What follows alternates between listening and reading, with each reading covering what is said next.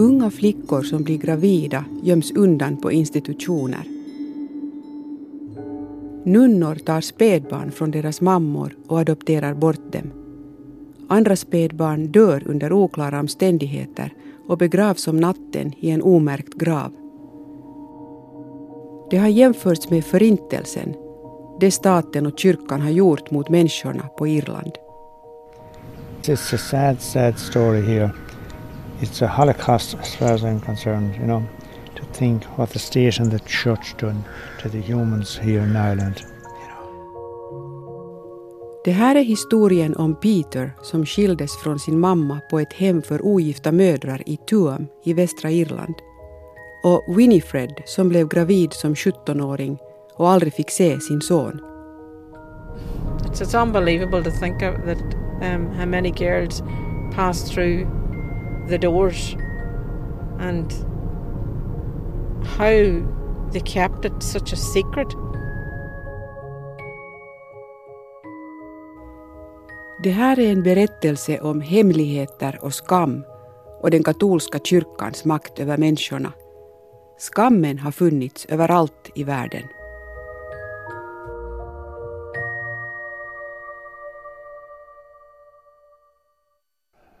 My mother became pregnant out of wedlock, and it was an awful scandal for the church that had happened to any woman. När det blev känt att Peters mamma som var ogift hade blivit gravid var det en oerhörd skandal både för familjen och församlingen. Prästen knackade på sent en kväll och sa att flickan måste föras bort. Your daughter must leave this parish, and we as the church would say we would find a nice home for her where she can have a look after her child. Hon skulle föras till ett trevligt hem där hon kan ta hand om sitt barn. Hemmet fanns i Tuam i västra Irland. Det hette Saint Mary's och drevs av nunneorden Bon Secours.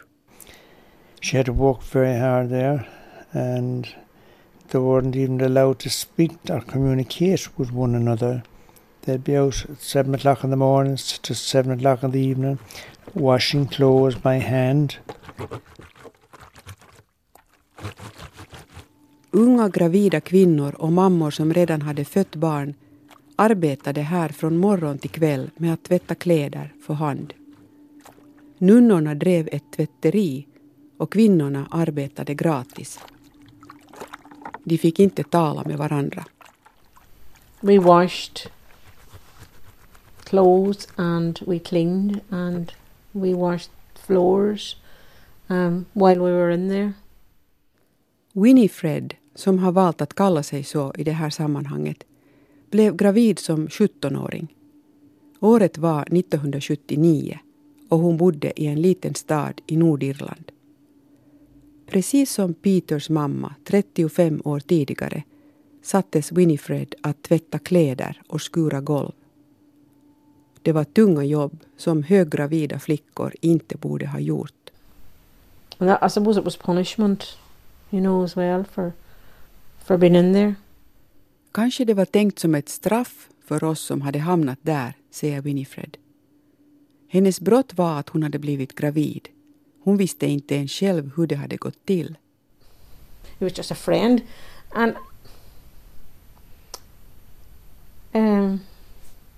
I really didn't realize how it even happened. You know, it wasn't that you were. There's no such thing as love or anything like that. There was nothing like that. It just happened. I think it was just nature, you know, more than anything else. Han var inte min pojkvän, vi var bara vänner. Jag vet inte hur det hände och det var över på ett par sekunder, säger Winifred. Men de sekunderna skulle förändra hennes liv. När prästen fick veta att hon var gravid fördes hon till ett likadant hem som Peters mamma. Det drevs av en annan nunneorden, Good Shepherd Sisters, den goda herdens systrar. Hemmet stängde i början av 80-talet. It wasn't like a dormitory. It was all divided up into sections with curtains. Det var inte som en sovsal utan varje säng var avskild med gardiner. Det här lilla utrymmet var inte större än drygt 1 meter brett och drygt 2 meter långt. The bed was as thin as paper. It was a wee wooden bed like with a very thin mattress and cold, very cold. Den lilla träsängen hade bara en tunn madrass och det var kallt, mycket kallt. Nunnornas grymhet var inte alltid tydlig, men den fanns där. Som till exempel när flickorna förberedde den så kallade Leila-påsen åt sin bebis. But they made us knit and sew 1 hour a day, and it was like you were preparing a bag for your baby, but this was mental torture as well. Vi stickade och sydde 1 timme varje dag. Det blev tröjor och leksaker åt den nya bebisen. Men egentligen var det psykisk tortyr. It all went into a box. And at the time I didn't know what it was called. But it was called a Leila bag. You were preparing a Leila bag for your baby. Medan hon sydde visste inte Winifred att hon aldrig skulle se Leila-påsen mer. Eller att hon aldrig skulle få hålla sin bebis. When you come back to the home after you have your baby, your bag is gone and so is the baby.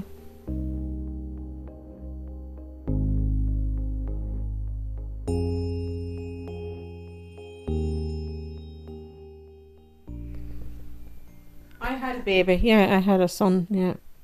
It was a couple of days after he was born that I only was told it was a boy. I never seen him after he was born. Winifred födde en son, men han fördes bort omedelbart. Hon fick aldrig se honom. I flera dagar väntade hon att någon skulle hämta honom till henne, men det skedde aldrig. I was expecting for somebody to either bring me till down or bring him to me, but that didn't happen. I was leaving it in everybody else's hands because that's the way everything was taken out of my hands. It was all controlled by other people. Winifred hade blivit passiv, institutionaliserad. Alla beslut gjordes av någon annan. Hon litade på att nunnorna och läkarna vet bäst. Men hon blev djupt besviken. There's nobody there to hug you or give you some kind of comfort that your baby's gone. Hennes lilla son var borta och ingen fanns där som kunde hålla om henne och trösta henne. Hon förväntades bara fortsätta leva. Men inuti var hon som bedövad. Kände ingenting. You feel numb, completely numb. And you carry that numbness with you.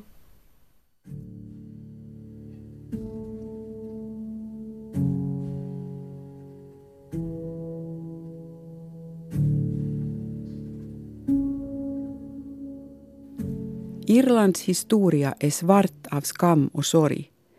Men också i Finland har ogifta mammor och deras ofödda barn förknippats med så stor skam att ingen har velat befatta sig med dem. På Irland var det den katolska kyrkan som tog hand om de ogifta mammorna. I Finland ville inte kyrkan ha någonting med dem att göra, ännu långt in på 1900-talet. Att erbjuda hjälp skulle bara uppmuntra unga kvinnor till ansvarslösa sexuella relationer. Så resonerade både kyrkan och kommunen.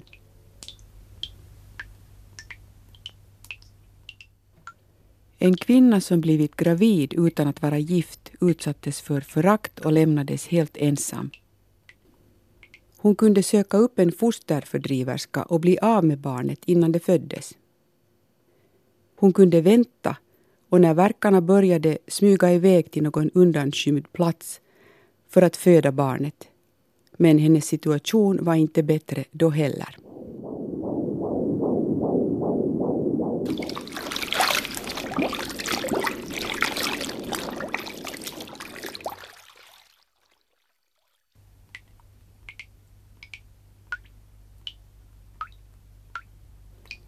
Det lilla livet var så otroligt litet och försvarslöst.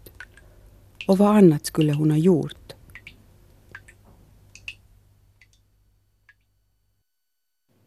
Barnamord enligt lagen var när en kvinna döljer sin graviditet, föder barnet i smyg och sedan avsiktligt dödar barnet under förlossningen eller strax efter. Det var bara ogifta mammor som hade ett så starkt socialt tryck att dölja sin graviditet. Om hon beslöt att låta barnet leva måste hon hitta en kvinna eller en familj som mot ersättning skulle åta sig att köta barnet, då hon själv var tvungen att arbeta för att försörja sig och nu också barnet. Hilda Nilsson lade den 5 månader gamla fosterdottern framstupa i badbaljan och placerade en tvättbräda och en kolspann ovanpå. Sen gick hon ut. När hon återvände efter en stund var flickan död. Hilda tömde baljan, svepte barnet i en filt och lade det i en skrubb utanför köksdörren. Dagen därpå brände hon liket i tvättstugans kolugn. Till sin man och andra som undrade sa hon att fint folk hade hämtat flickan. Det var det första av totalt 8 fosterbarn som Hilda Nilsson tog livet av mellan 1915 och 1917.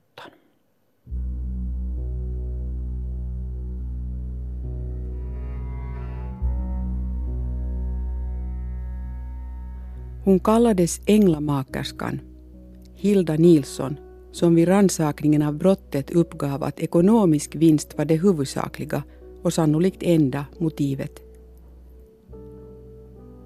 Änglamakeri innebar att fosterföräldrar medvetet vanvårdade fosterbarn till döds eller mördade dem och därmed gjorde dem till små änglar.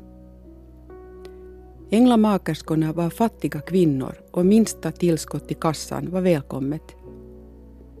Hilda Nilsson hade flera gånger drivit in pengarna från mamman trots att hon redan hade tagit livet av barnet. Att vara barn var livsfarligt på den här tiden.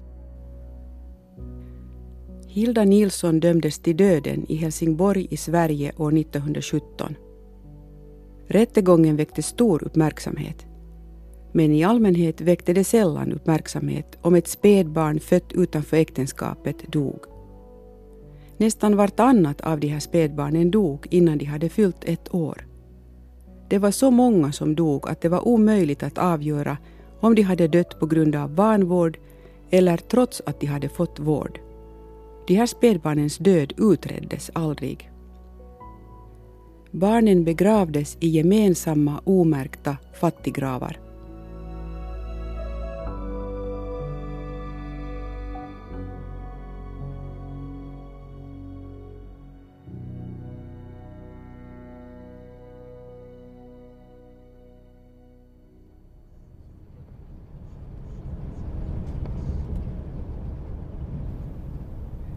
Jag åker buss genom Irland. Bussen kör förbi den lilla staden Granard och jag minns historien om Anne Lovett. Den 23 januari år 1984 hittas här en ung flicka, Anne Lovett, svårt medtagen i en grotta.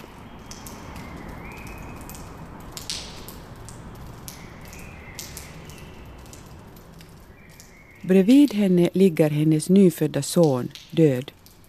Anne Lovett är bara 15 år.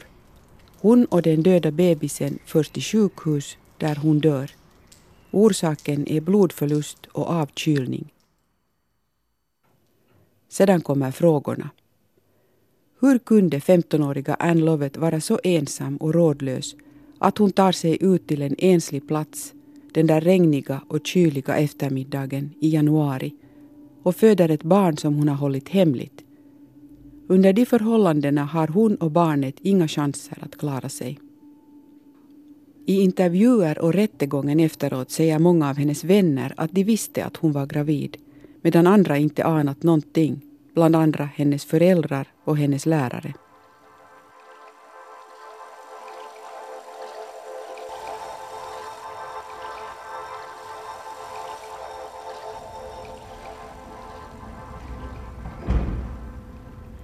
Peters mamma födde sin son 40 år tidigare Tillsammans med hundratals andra trängdes han på hemmet för mödrar och barn i Tuam.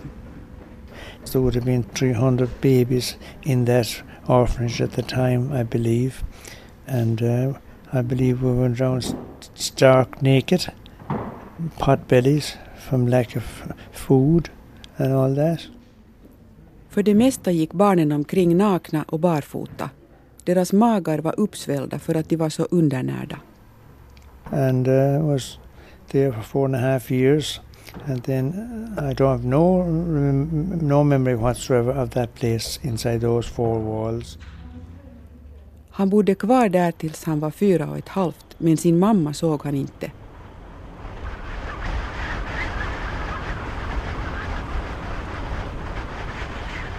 En blåsig vinterdag när vinden slet i trädkronorna kom någon i en skåpbil för att hämta Peter. I noticed the first thing in my life, I noticed the wind blowing through the trees. That's sort of very scary. Then see the trees bending, and it must have been a pretty stormy day.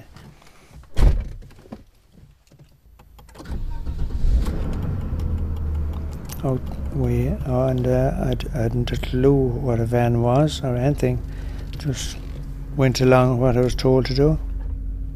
Peter har inga minnen av livet på hemmet, men intrycken den där första dagen då han kom ut var så starka att de har etsat sig fast. Skåpbilen. Att han skulle lyda och göra som han blev tillsagd. So everything was all new to me then, so I have loads of memory from that moment onwards, yeah. Peter kom som fosterbarn till en äldre kvinna och hennes son. De fick pengar av staten för att försörja honom och ge honom mat och kläder. Men för dem var det viktigare att Peter arbetade och hjälpte till på den lilla gården. Trots att han bara var 4,5 sattes han i arbete. Pengarna de fick användes till annat, inte till kläder åt Peter. Sonen i huset var våldsam, i synnerhet mot Peter.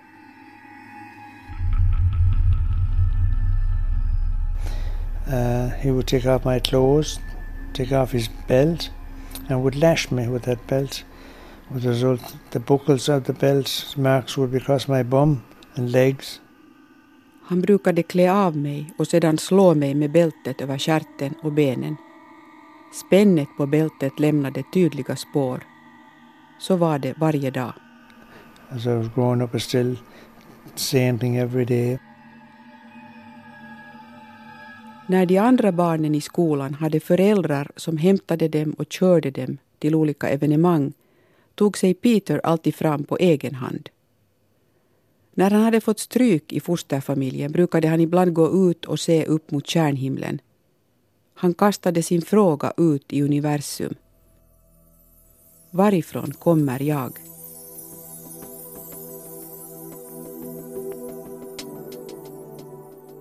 I would go outside and look up at the stars if it was nice, and say, now which direction would my parents be living in, or where did I come from? Och svaret kom alltid från samma väderstreck. Where the sun set in the evening, that was my strongest attraction to the universe, where the sun would set. Det var där solen gick ner. Där kände han att svaret fanns.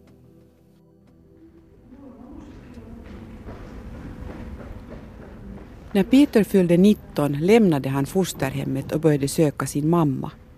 Men det dröjde ända till år 1975 då han var drygt 30 år gammal innan han hittade ett spår. Det var prästen på sjukhuset i Galway som skickade honom i rätt riktning. Till byn och församlingen hans mamma kom från.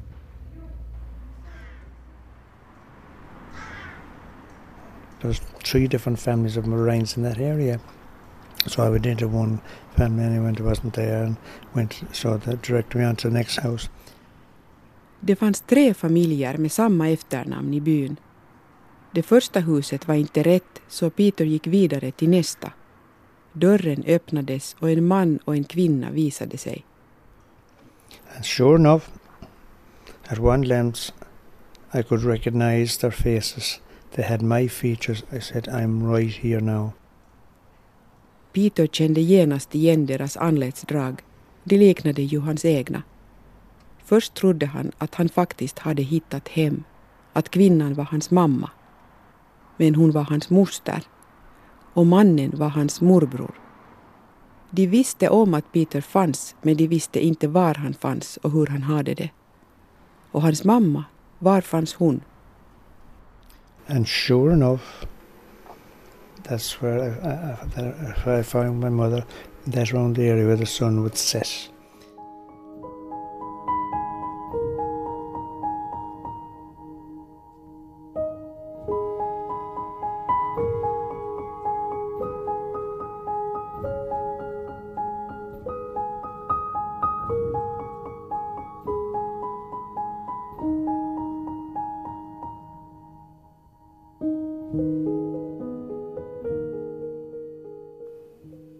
Peters mamma hade aldrig lämnat nunnorna. Hon arbetade på deras tvätteri i Galway. Där hade hon varit hela tiden, ända sedan Peter föddes. I väster, där solen gick ner. Nunnornas tvätteri hade kontrakt med stora anläggningar som hotell, sjukhus och armén som skickade sin tvätt till dem. Allt tvättades för hand. Kvinnorna som arbetade på tvätterierna fick ingen lön. Och de fick inte prata med varandra. Det här livet hade satt sina spår hos Peters mamma. When I met her, she was going around with her head hanging down, never looked up, no smile, couldn't get a smile over, just very little words from her. Hon gick omkring med nedböjt huvud. Hon såg aldrig upp, hon log aldrig, hon sa ingenting. She wasn't... She didn't know how to hug or make contact physically or anything, or mentally, with me. Hon förmådde inte ge en kram eller kommunicera med mig på något sätt, berättar Peter. Nunnorna ville inte att han skulle besöka henne för ofta. Han fick aldrig ta hem henne, inte ens på jular eller födelsedagar. So again, we believed them again and accepted that. But how foolish of us to believe them, because we thought they were trustworthy, the nuns, but it's far, far from that, as we learned later in life. Idag ångrar Peter att han trodde på nunnorna. Det skulle han inte längre göra. And the fear, they would put off the fear into you. Just bring you down, just break you. It takes a long time to start living again whenever you come out of there. In fact, some people don't ever start to live again.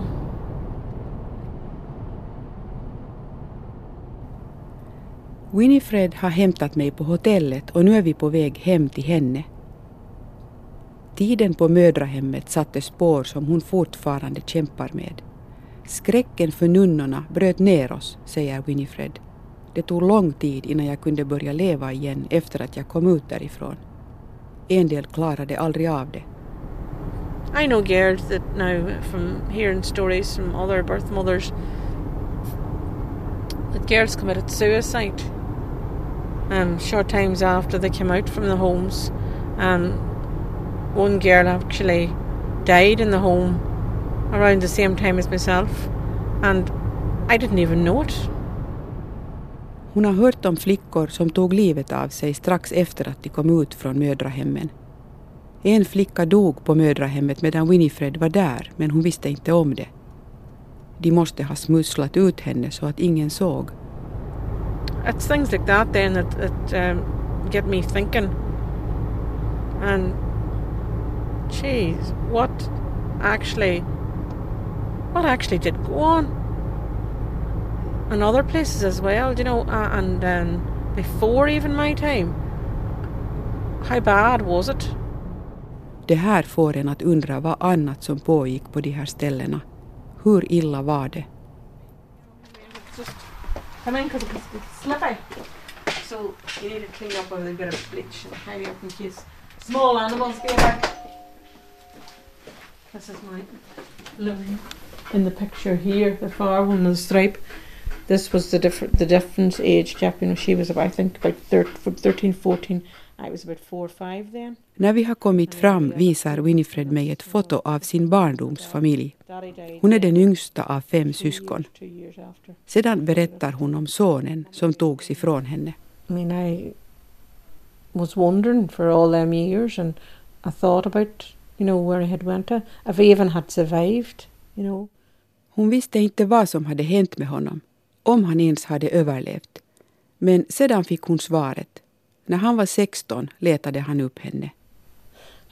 He was told he was adopted when he was I think 16, and I had been down at social services inquiring, and this day out of the blue he approached them and said that he wanted to meet me, and the connection was made, you know. Winifred hade själv kontaktat socialmyndigheten och frågat efter sin son. När han sen kom och frågade efter henne kunde de träffas. Hon fick veta att han hamnat på ett barnhem och sedan blivit adopterad.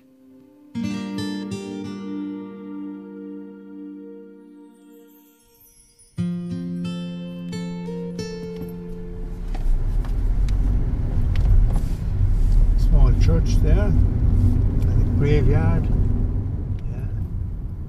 Peter och jag är på väg till Tuam och området där barnhemmet fanns.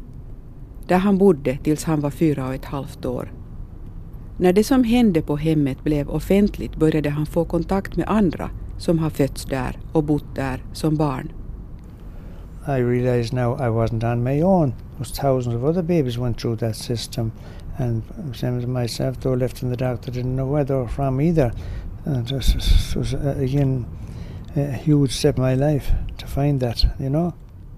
Det var ett stort steg i mitt liv att få träffa de andra och veta att jag inte är ensam, säger Peter.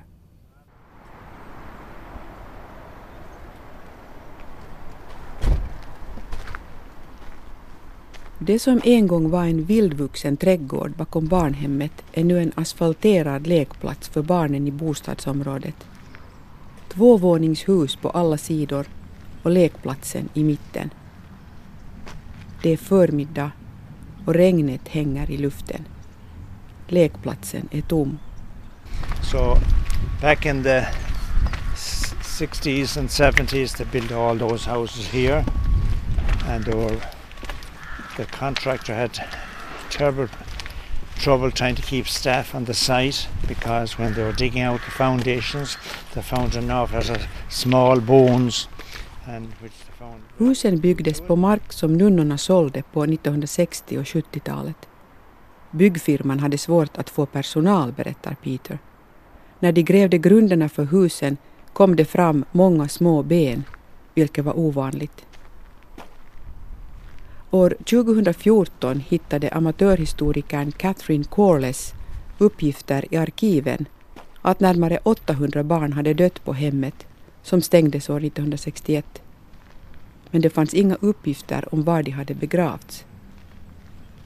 När det här fyndet kopplades ihop med tidigare vittnesmål om skallar och ben i gräsmattan på hemmets område var det omöjligt att blunda för tragedin. En dag på 70-talet lekte 2 pojkar i närheten då plötsligt den ena föll ner genom en hålighet i marken. När de undersökte håligheten hittade de rester av ben och små skallar. Det var den så kallade septiktanken. Ett övergivet avloppssystem där man tror att största delen av de döda barnen har begravts. And we are now approaching the area where this septic tank is in the corner here, and it's only 3 floor down. That's where the bodies were found here, and it became disused, so the nuns found it very convenient for them to have an underground tunnel to us from the back of the building here. The babies was removed in the dark of night. Septiktanken var förbunden med barnhemmet genom en tunnel. De döda barnen flyttades nattetid i skydd av mörkret. But neighbours here saw it from their top windows here, what went on, how they were handed out and wrapped in a cloth, handed somebody down in the tunnel, and they left them in there. And they were so cruel, so cruel. Grannar som bodde i närheten har berättat hur de kunde se hur små knuten räcktes ner till någon i tunneln och lämnades där. De var så grymma, så grymma.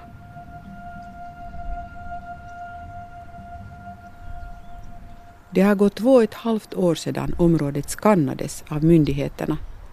Det är mycket möjligt att det kan finnas upp till 1,000 barn begravda här, säger Peter. Han visar på gräsmattan där det finns små sänkor med jämna mellanrum.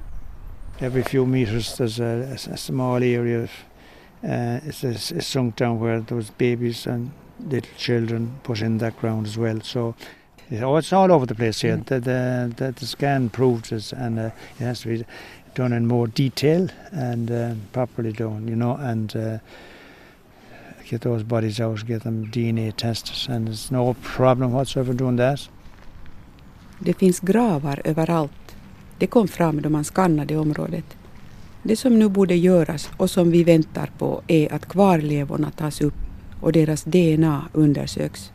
Då kommer det fram vad de dog av. Were they starved and all that? Yeah, were they drowned, whatever, you know? Were the bodies under stress? Om de svalt ihjäl eller om de dränktes. Om deras kroppar var utsatta för stress. It'll all show up in DNA tests. 796 barn, kanske fler, som har dött i nunnornas vård. Under decennier har det varit en välbevarad hemlighet i klostren och i kyrkan vad som egentligen hände med de här barnen, som de rådlösa unga kvinnorna kom för att föda. Nunnorna tog egentligen bara hand om ett problem som var statens, och de fick betalt för det. Om inte skammen och skräcken för kyrkan varit så stor och mammorna själva hade fått ta hand om sina barn, skulle inte inkomsterna till kyrkan ha varit så stora.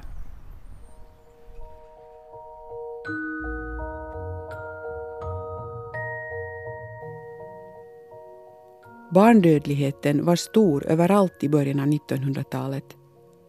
Barnsköterskan Britta Åkerfeldts beskrivning av sitt jobb på 50-talet i Finland handlar om kampen mot salmonella, tuberkulos, diarré och olika infektioner. Barn dog.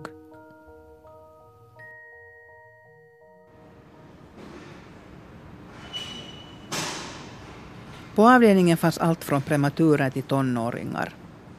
Arbetsdagen började med tvättning och matning av barnen. Det fanns många prematurer som skulle matas. Ofta tänkte man, ät nog inget sölande, för jag har 3 eller 4 till som också ska ha mat. De riktigt små matades var femtonde minut med sked eller pipett. Sällan orkade äta med tutt. Matningsslangar fanns inte då ännu. Barn dog, speciellt på natten när man vakade ensam. Det var knepigt att köra i ordning det döda barnet. Det var svårt att ha så många patienter samtidigt. Syretält skulle passas och värmen hållas. Det var inte så lätt då barnen skulle vara påbyltade. Ångan i tältet för barn med andningsbesvär kom från en puttrande vattenpanna. Den skulle passas noga så barnet inte brände sig. Sällan hade man tid att sysselsätta sig med barnen. Det hände till och med att lek med barn inte sågs med blida ögon. De små patienterna kunde bli bortskämda, hette det.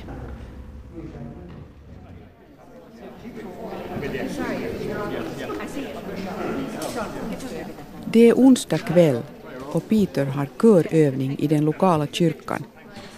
Trots det lidande kyrkan har utsatt honom för, så går han till körövningen för att han tycker om musiken.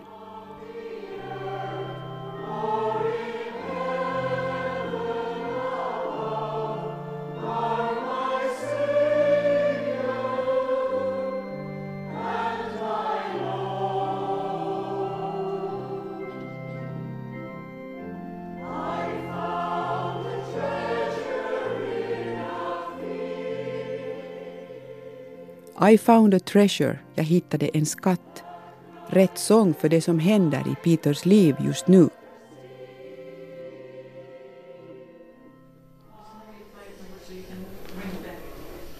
Hemma hos Peter och Katlin sätter vi oss i vardagsrummet.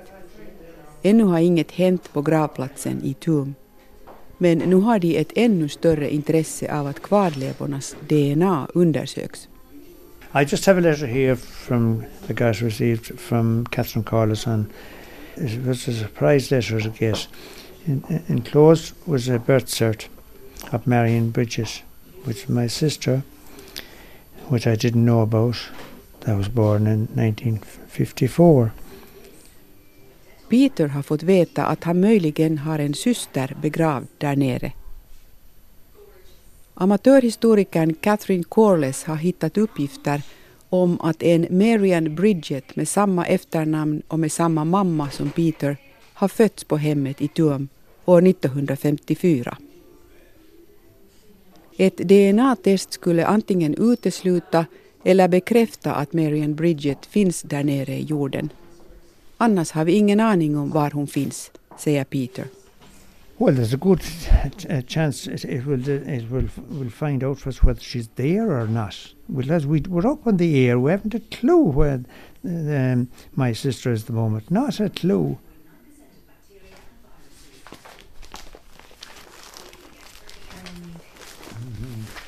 Vi tittar igenom alla dokument Peter har fått om sin syster. De är inte många, men de är alla undertecknade med samma namn, Bina Rabbitte, en kvinna som arbetade som hjälpreda på hemmet i Tuam. This is Marian Bridget's birth record. And you will see here, present at birth, Bina Rabbitte.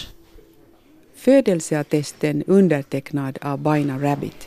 Now, baptismal record, and you'll see there who the godparent was. Bina Rabbitte. Dopatesten, gudmoderns namn, Bina Rabbitte. We'll go on here to the death record, and it says what she died of is a convulsion or fit, 1.5 hours, which I presume it must have taken her to die or something. På dödsattesten står det att Marian Bridget dog av konvulsioner, 10 månader gammal. Men det är inte undertecknat av någon person med medicinsk utbildning. Trots att Bon Secours är en orden specialiserad på sjukvård. And the Bon Secours order are a nursing profession. And yet none of them ever used their name. No, not one case. So you'd wonder why. Så dödsattesten kunde vara förfalskad. Yes, it could be very false because it's a possibility she was sold off. If she was a healthy baby and all that, she would certainly be sold off because those thousands sold off. Om det inte stämmer att hon dog är det sannolikt att hon såldes till Amerika. Ett enormt adoptionsmaskineri har avslöjats inom de katolska ordnarna. Om Marian Bridget var en frisk bebis blev hon säkert såld. Well, we do know that quite a lot of babies were illegally adopted to the US. Some babies were registered here as having died, and yet they were illegally adopted to the US. Det har visat sig att många spädbarn har registrerats som döda på Irland och sedan har de adopterats olagligt till USA. Winifred har hört detsamma i Nordirland. Some of their babies just left the country. And girls tell me that it was like a viewing parlour. People came in then. The babies were paraded in front of them. Det ordnades utställningar dit utomstående kunde komma och titta på barnen. Winifred har sett brev där nunnorna frågar ett hurdant barn de blivande adoptivföräldrarna ville ha. Blond eller mörkhårig. Som att beställa ur en katalog.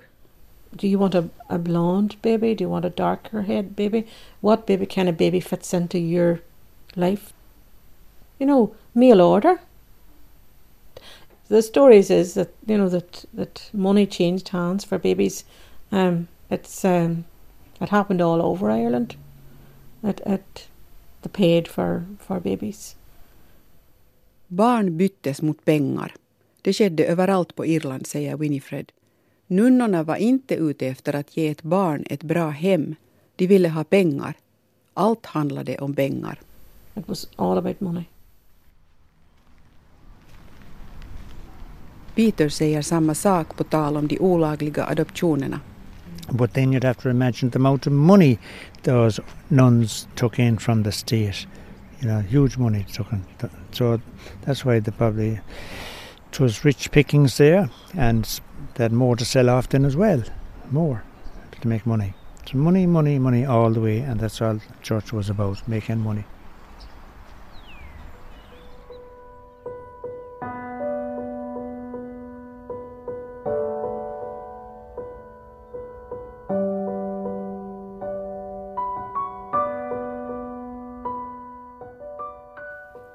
Både i republiken Irland och Nordirland pågår utredningar kring vad som hände på de tiotals mödrahemmen.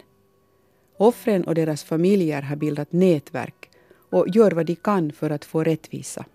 Men svaren dröjer. Nunnorna och kyrkan tiger. Till och med påven spelade ovetande när han besökte Irland nyligen. The church are holding on to records and they're not releasing them. They're saying they haven't got them. But they have, and that's another cruel thing. You know, they're still holding, they still have their power. I oktober i år kommer äntligen ett meddelande från regeringen i Dublin. Gravarna i Tuam ska grävas upp och kvarlevorna ska identifieras och begravas. Kostnaderna beräknas till mellan 6 och 13 miljoner euro. Bon Secours-orden som drev hemmet i Tuam har lovat bidra med 2,5 miljon, inte mer. Det här löser fortfarande inte frågan om skuld och brott, men det är ett erkännande från statens sida av det lidande som offren och deras familjer har fått utstå.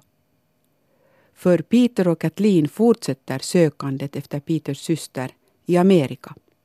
Now I've discovered today that in 1951 there was 1,000 babies adapted to American returning soldiers from the war, and there was something like $3,000 each for each child was handed over for them. So that is news for me. Peter har fått reda på att 1,000 irländska barn från hemmet i Tuam adopterades till amerikanska soldater efter andra världskriget. Priset var kring $3,000 per barn.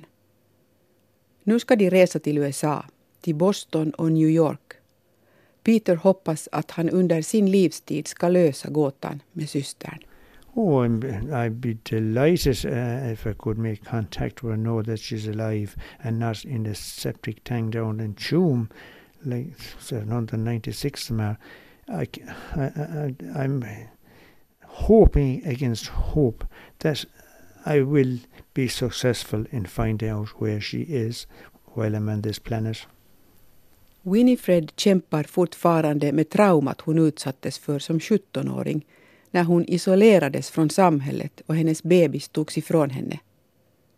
Naturen och träden har en helande inverkan och det är skönt att få dra för gardinerna på kvällen och vara ensam. I love the trees. I love the trees and I love the peace, and I love to just pull my curtains at night time and let on I'm the only person in the world.